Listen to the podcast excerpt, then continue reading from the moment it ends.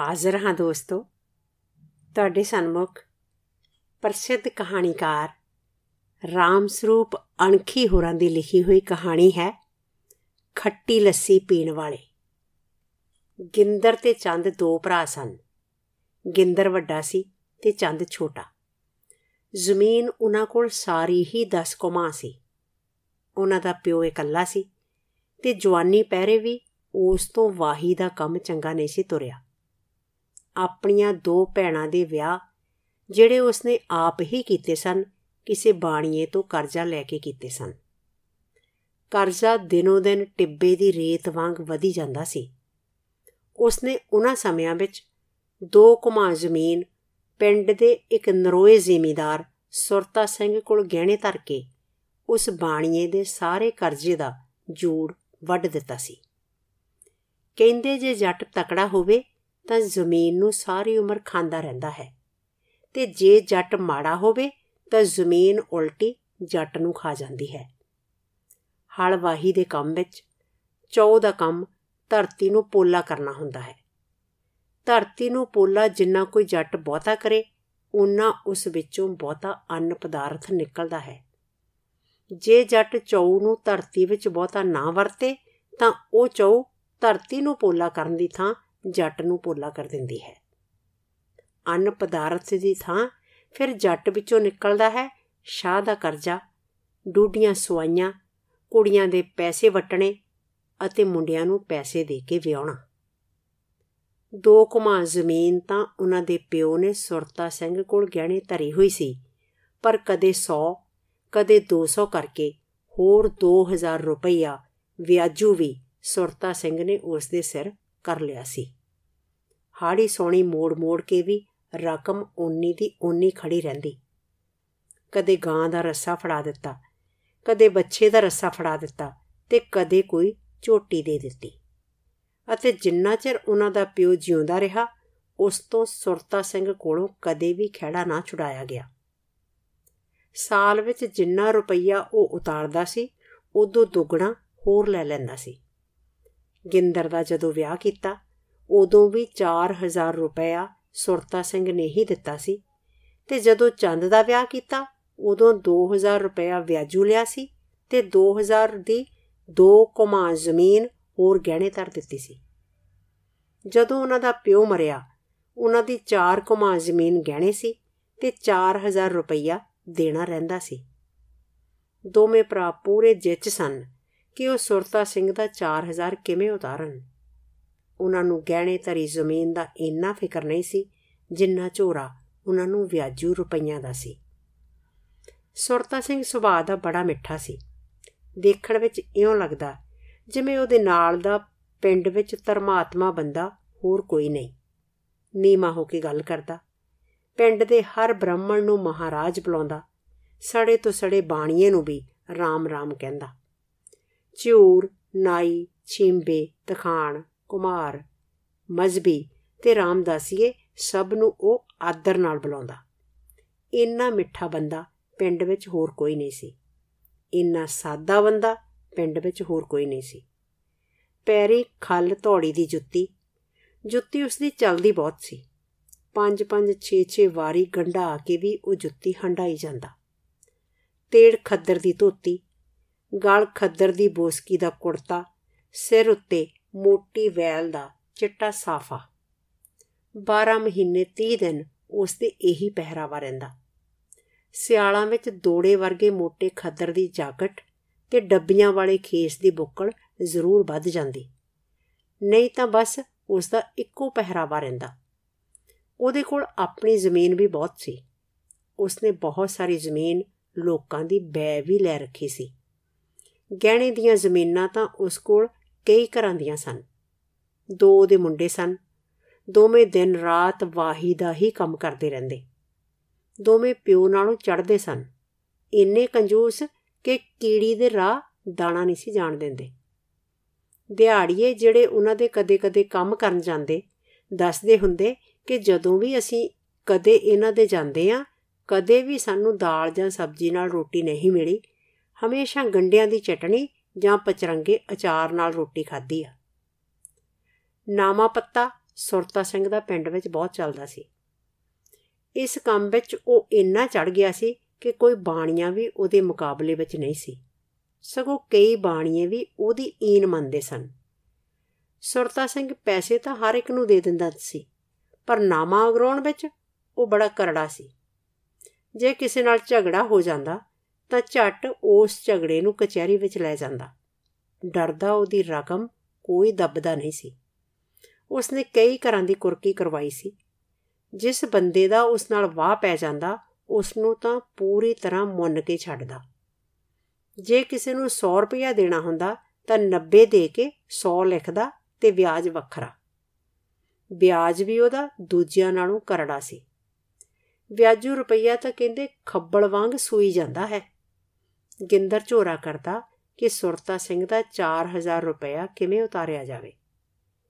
ਇੱਕੋ ਸਾਲ ਵਿੱਚ ਉਹ ਇੰਨਾ ਰੁਪਈਆ ਲਾ ਨਹੀਂ ਸੀ ਸਕਦਾ। ਦੋ ਭਰਾ ਸਨ। ਦੋ ਬੰਦਿਆਂ ਦੀ ਕਮਾਈ ਕਿੰਨੀ ਕੁ ਹੋ ਸਕਦੀ ਹੈ? ਉਹਨਾਂ ਕੋਲ 6 ਕੁਮਾ ਜ਼ਮੀਨ ਹੀ ਤਾਂ ਹਲ ਹੇਠਾਂ ਸੀ। ਕੁਝ ਜ਼ਮੀਨ ਉਹ ਹਿੱਸੇ ਉੱਤੇ ਲੈ ਲੈਂਦੇ ਤੇ ਕੁਝ ਠੇਕੇ ਉੱਤੇ। ਵਾਹੀ ਚੰਗੀ ਕਰਦੇ ਸਨ। ਜਾਨ ਤੋੜ ਕੇ ਕੰਮ ਕਰਦੇ। ਖਰਚ ਬਹੁਤ ਘੱਟ ਕਰਦੇ। ਵਿਆਹਾਂ ਵਿੱਚ ਨਾ ਜਾਣ ਕਰਕੇ ਦੋ ਤਿੰਨ ਰਿਸ਼ਤੇਦਾਰ ਵੀ ਉਹਨਾਂ ਨਾਲੋਂ ਟੁੱਟ ਗਏ ਸਨ। ਵਿਉਂਤ ਅਨੁਸਾਰ ਉਹ ਕੰਮ ਕਰਦੇ ਸਨ। ਸਣੇ ਵਿਆਜ 1-1 ਹਜ਼ਾਰ ਹਰ ਸਾਲ ਦੇ ਕੇ ਉਹਨਾਂ ਨੇ 4-5 ਸਾਲਾਂ ਵਿੱਚ ਰੁਪਈਆ ਲਾ ਦਿੱਤਾ।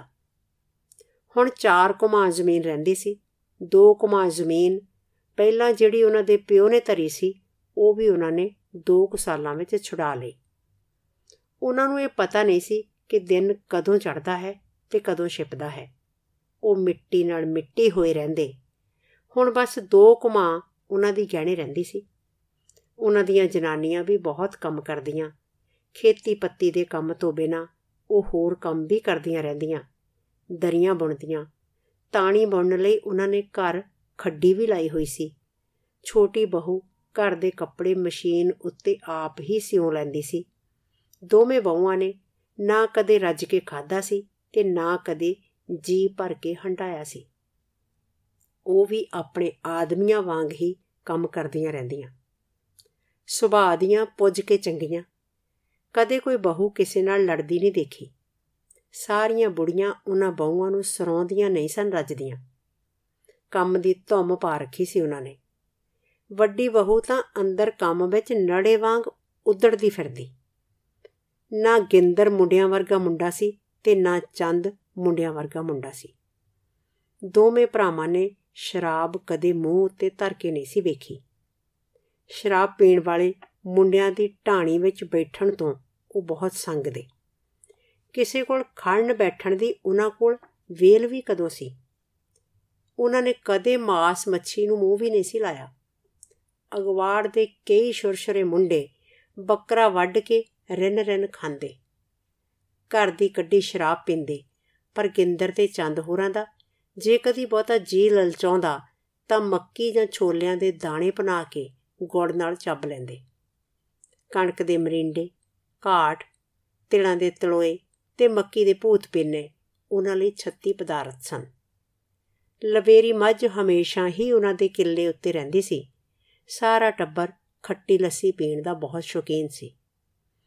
ਆਥਣ ਵੇਲੇ ਰੋਟੀ ਤੋਂ ਬਾਅਦ ਸਾਰਾ ਟੱਬਰ ਕੜਿਆ ਦੁੱਧ ਪੀਂਦਾ ਡੱਕਮਾ ਅਗਵਾੜ ਦੇ ਚੱਕਵੇਂ ਮੁੰਡੇ ਦੋਵੇਂ ਭਰਾਵਾਂ ਨੂੰ ਕਿਸੇ ਗੱਲ ਵਿੱਚ ਪਤੀਜਦੇ ਨਹੀਂ ਸਨ। ਕੋਈ ਵੀ ਗੱਲ ਛੱਡਦੀ ਤੇ ਜੇ ਗੱਲ ਗਿੰਦਰ ਦੇ ਘਰ ਉੱਤੇ ਆ ਜਾਂਦੀ ਤਾਂ ਮੁਖੌਲ ਵਿੱਚ ਉਹ ਉਹਨਾਂ ਨੂੰ ਕਹਿੰਦੇ, ਓਏ, ਉਹ ਕੀ ਕਰਨਗੇ ਖੱਟੀ ਲੱਸੀ ਪੀਣ ਵਾਲੇ? ਦੀਵਾਲੀ ਦੀ ਰਾਤ ਸੀ। ਚਾਰ ਪੰਜ ਮੁੰਡੇ ਇੱਕ ਮੁੰਡੇ ਦੇ ਬਾਹਰਲੇ ਘਰ ਘਰ ਦੀ ਕੱਢੀ ਸ਼ਰਾਬ ਪੀ ਰਹੇ ਸਨ ਤੇ ਬੱਕਰਾ ਵੀ ਉੱਥੇ ਹੀ ਰਜ ਰਿਹਾ ਸੀ। ਗਿੰਦਰ ਨੂੰ ਉਸ ਰਾਤ ਮੋਗੇ ਦਾ ਪਾਣੀ ਮਿਲਣਾ ਸੀ। ਉਸ ਨੂੰ ਕਹੀ ਦੀ ਲੋੜ ਸੀ। ਉਹ ਉਸ ਮੁੰਡੇ ਦੇ ਬਾਹਰਲੇ ਘਰ ਕਹੀ ਮੰਗਣ ਗਿਆ ਤਾਂ ਉਸ ਢਾਣੀ ਨੇ ਉਸ ਨੂੰ ਉੱਥੇ ਹੀ ਬਾਹੋਂ ਫੜ ਲਿਆ। ਬਾਈ ਗਿੰਦਰਾ ਇੱਕ ਹਾੜਾ ਲਾ ਲੈ। ਗਿੰਦਰ ਕਹਿੰਦਾ, ਢਾਂਡੀ ਵਾਲੀ ਆਣ ਹੈ ਜੇ ਕਦੇ ਮੂੰਹ ਤੇ ਧਰੀ ਹੋਵੇ। ਇੱਕ ਸ਼ਰਾਬੀ ਜਿਸ ਨੇ ਸਭ ਤੋਂ ਵੱਧ ਪੀਤੀ ਹੋਈ ਸੀ, ਕਹਿੰਦਾ ਇੱਧਰ ਆਸ਼ਕਾਂ ਨੂੰ ਦੇ, ਇਹ ਖੱਟੀ ਲੱਸੀ ਪੀਣ ਵਾਲਾ ਕੀ ਕਰੂ? ਤੇ ਗਲਾਸ ਫੜ ਕੇ ਗਟਾਗਟ ਉਸਨੇ ਚਾੜ ਲਿਆ। ਇੱਕ ਵਾਰੀ ਚੋਲੇ ਵਾਲੇ ਬਾਬੇ ਦੇ ਡੇਰੇ ਪੜੀ ਪਾਉਣ ਸਾਰਾ ਅਗਵਾੜ ਗਿਆ। ਜਦ ਆਥਣ ਜਿਹਾ ਹੋ ਗਿਆ, ਮੁੰਡੇ ਜਦ ਪਏ, ਅਖੇ ਸਭ ਤੋਂ ਵੱਧ ਮਿੱਟੀ ਦਾ ਭਰਿਆ ਟੋਕਰਾ ਕਿਹੜਾ ਮੁੰਡਾ ਚੁੱਕ ਕੇ ਬਾਬੇ ਦੀ ਸਮਾਦ ਵਾਲੇ ਚੌਂਤਰੇ ਉੱਤੇ ਲਿਜਾ ਸਕਦਾ ਹੈ? ਜਿੱਥੋਂ ਮਿੱਟੀ ਪੁੱਟ ਕੇ ਟੋਕਰਾ ਭਰਨਾ ਸੀ, ਉੱਥੋਂ ਬਾਬੇ ਦੀ ਸਮਾਦ ਕੋਈ 100 ਕਰਮ ਦੂਰ ਸੀ। ਉਹਨਾਂ ਕੋਲ ਇੱਕ ਐਸਾ ਤਕੜਾ ਨਰੋਆ ਤੇ ਚੌੜਾ ਟੋਕਰਾ ਸੀ, ਜਿਸ ਵਿੱਚ 5 ਮਣ ਤੋਂ ਵੱਧ ਵੀ ਮਿੱਟੀ ਪੈ ਸਕਦੀ ਸੀ। ਇੱਕ ਮੁੰਡੇ ਨੇ ਟੋਕਰਾ ਖਾਸਾ ਹੀ ਭਰ ਦਿੱਤਾ। ਟੋਕਰਾ ਉਹ ਕਿਸੇ ਤੋਂ ਨਾ ਹਿੱਲਿਆ, ਸਾਰੇ ਖੜੇ ਦੇਖੀ ਜਾਣ। ਚੰਦ ਨੇ ਚੌ ਮੁੰਡਿਆਂ ਤੋਂ ਟੋਕਰਾ ਚੁਕਵਾ ਕੇ ਆਪਣੇ ਸਿਰ ਉੱਤੇ ਧਰਿਆ ਤੇ ਬਾਬੇ ਦੇ ਚੌਂਤਰੇ ਉੱਤੇ ਉਹ ਜਾ ਕੇ ਮੁੱਦਾ ਮਾਰਿਆ। ਸਾਰਾ ਇਕੱਠ ਹੈਰਾਨ ਰਹਿ ਗਿਆ। ਸਾਲਿਓ, ਖੱਟੀ ਲੱਸੀ ਪੀਣ ਵਾਲਾ ਨੇਤਰ ਗਿਆ। ਦੋਵੇਂ ਭਰਾ ਕਮਾਈ ਕਰਦੇ ਸਨ। ਬੇਥਾ ਨਾ ਕਿਸੇ ਦਾ ਕੁਝ ਡੋਲਦੇ ਨਾ ਵਿਗਾੜਦੇ ਕਿਸੇ ਨਾਲ ਕਦੇ ਲੜੇ ਨਹੀਂ ਸਨ। ਕਿਸੇ ਨਾਲ ਕੋਈ ਝਗੜਾ ਨਹੀਂ ਸੀ ਪਾਇਆ। ਸਾਰਾ ਅਗਵਾੜ ਉਹਨਾਂ ਨੂੰ ਸਮਝਦਾ ਸੀ ਕਿ ਇਹ ਮੁੰਡੇ ਤਾਂ ਦੇਵਤਾ ਹਨ। ਦੋਵੇਂ ਭਰਾ ਹੁਣ ਇਸੇ ਫਿਕਰ ਵਿੱਚ ਰਹਿੰਦੇ ਕਿ ਕਿਵੇਂ ਦੋ ਕੁਮਾ ਜ਼ਮੀਨ ਸੁਰਤਾ ਸਿੰਘ ਕੋਲੋਂ ਛੁਡਵਾਈ ਜਾਵੇ। 2000 ਦੀ ਸਾਰੀ ਗੱਲ ਸੀ। ਜਿੱਥੇ ਉਹਨਾਂ ਨੇ 4000 ਲਾ ਦਿੱਤਾ ਸੀ, ਮਗਰੋਂ ਦੋ ਕੁਮਾ ਛੁਡਵਾ ਵੀ ਲਈ ਸੀ, ਹੁਣ ਉਹਨਾਂ ਨੂੰ 2000 ਦੇਣਾ ਕੀ ਬਾਲਾ ਸੀ? ਉਹਨਾਂ ਨੇ ਹੌਲੀ-ਹੌਲੀ 2000 ਇਕੱਠਾ ਕੀਤਾ ਤੇ ਸੁਰਤਾ ਸਿੰਘ ਨੂੰ ਕਿਹਾ ਕਿ ਉਹ ਆਪਣੀ ਰਕਮ ਖਰੀ ਕਰੇ ਤੇ ਜ਼ਮੀਨ ਛੱਡੇ। ਸੁਰਤਾ ਸਿੰਘ ਪਰ ਲੱਤ ਨਹੀਂ ਸੀ ਲਾਉਂਦਾ। ਉਹਦਾ ਵਤੀਰਾ ਸੀ ਕਿ ਜੇ ਕੋਈ ਉਹਦਾ ਵਿਆਜ ਨਾ ਮੋੜਦਾ ਜਾਂ ਅਸਲ ਰਕਮ ਵਿੱਚੋਂ ਬਿਲਕੁਲ ਹੀ ਨਾ ਝੜਦਾ ਤਾਂ ਉਹ ਉਸ ਨੂੰ ਠਿੱਠ ਕਰੀ ਰੱਖਦਾ। ਪਰ ਜੇ ਕੋਈ ਆਪਣਾ ਸਾਰਾ ਹਿਸਾਬ ਕਿਤਾਬ ਉਸ ਨਾਲ ਮੁੱਕਦਾ ਕਰਨਾ ਚਾਹੁੰਦਾ ਤਾਂ ਉਸ ਨੂੰ ਸੱਤੀ ਕੱਪੜੀ ਅੱਗ ਲੱਗ ਜਾਂਦੀ। ਉਸ ਨੂੰ ਆਪਣੀ ਸਾਮੀ ਹੱਥਾਂ ਵਿੱਚੋਂ ਨਿਕਲ ਗਈ ਲੱਗਦੀ। ਗਿੰਦਰ ਨੇ ਸੁਰਤਾ ਸਿੰਘ ਨੂੰ ਬਹੁਤ ਵਾਰੀ ਕਿਹਾ ਕਿ ਉਹ ਆਪਣਾ 2000 ਖਰਾ ਦੁੱਧ ਵਰਗਾ ਲੈ ਲਵੇ ਤੇ ਜ਼ਮੀਨ ਦਾ ਕਬਜ਼ਾ ਛੱਡ ਦੇਵੇ।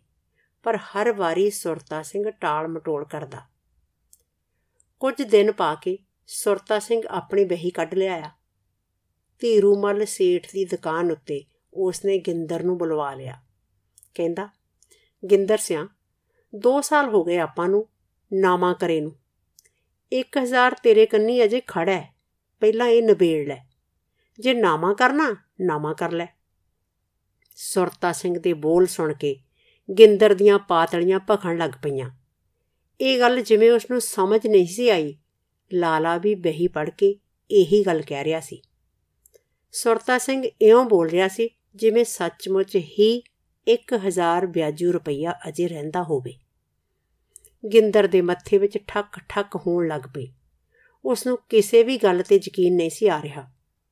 ਵਿਆਜੂ ਰੁਪਈਆਂ ਦਾ ਸਾਰਾ ਹਿਸਾਬ ਕਿਤਾਬ ਹਥਣੀ ਵਰਗੀ ਮੈਂ ਦੇ ਕੇ ਉਸਨੇ ਮੁਕਾਤਾ ਦਿੱਤਾ ਸੀ। ਇਹ 1000 ਕਿੱਥੋਂ ਨਿਕਲ ਆਇਆ? ਨਾਮੇ ਪਤੇ ਦੀ ਸਾਰੀ ਲਿਖਤ ਪੜਤ ਧੀਰੂ ਮੱਲ ਹੀ ਸਾਰੇ ਅਗਵਾੜ ਦੀ ਕਰਕੇ ਦਿੰਦਾ। ਗਿੰਦਰ ਦਾ ਮੱਥਾ ਠਣਕਿਆ ਕਿ ਇਹ ਸਾਰੀ ਠੱਗੀ ਸੁਰਤਾ ਸਿੰਘ ਨੇ ਧੀਰੂ ਮੱਲ ਨਾਲ ਰਲ ਕੇ ਕੀਤੀ ਹੈ। ਧੀਰੂ ਮੱਲ ਕਿਹੜਾ ਦੁੱਧ ਤੋਤਾ ਸੀ? ਗਿੰਦਰ ਸਿਉਂਤੇ ਮੂੰਹ ਉੱਠ ਕੇ ਘਰ ਨੂੰ ਆ ਗਿਆ। 2000 ਰੁਪਇਆ ਗਹਿਣੇ ਵਾਲਾ ਉਸਨੇ ਸਰਪੰਚ ਕੋਲ ਮਾਨਤ ਰੱਖ ਦਿੱਤਾ। ਦੋ ਕੁਮਾ ਗਹਿਣੇ ਵਾਲੀ ਜ਼ਮੀਨ ਵਿੱਚ ਸੁਰਤਾ ਸਿੰਘ ਨੇ ਵਹਾ ਕੇ ਸੁਹਾਗੀ ਮਰਵਾਈ ਪਈ ਸੀ।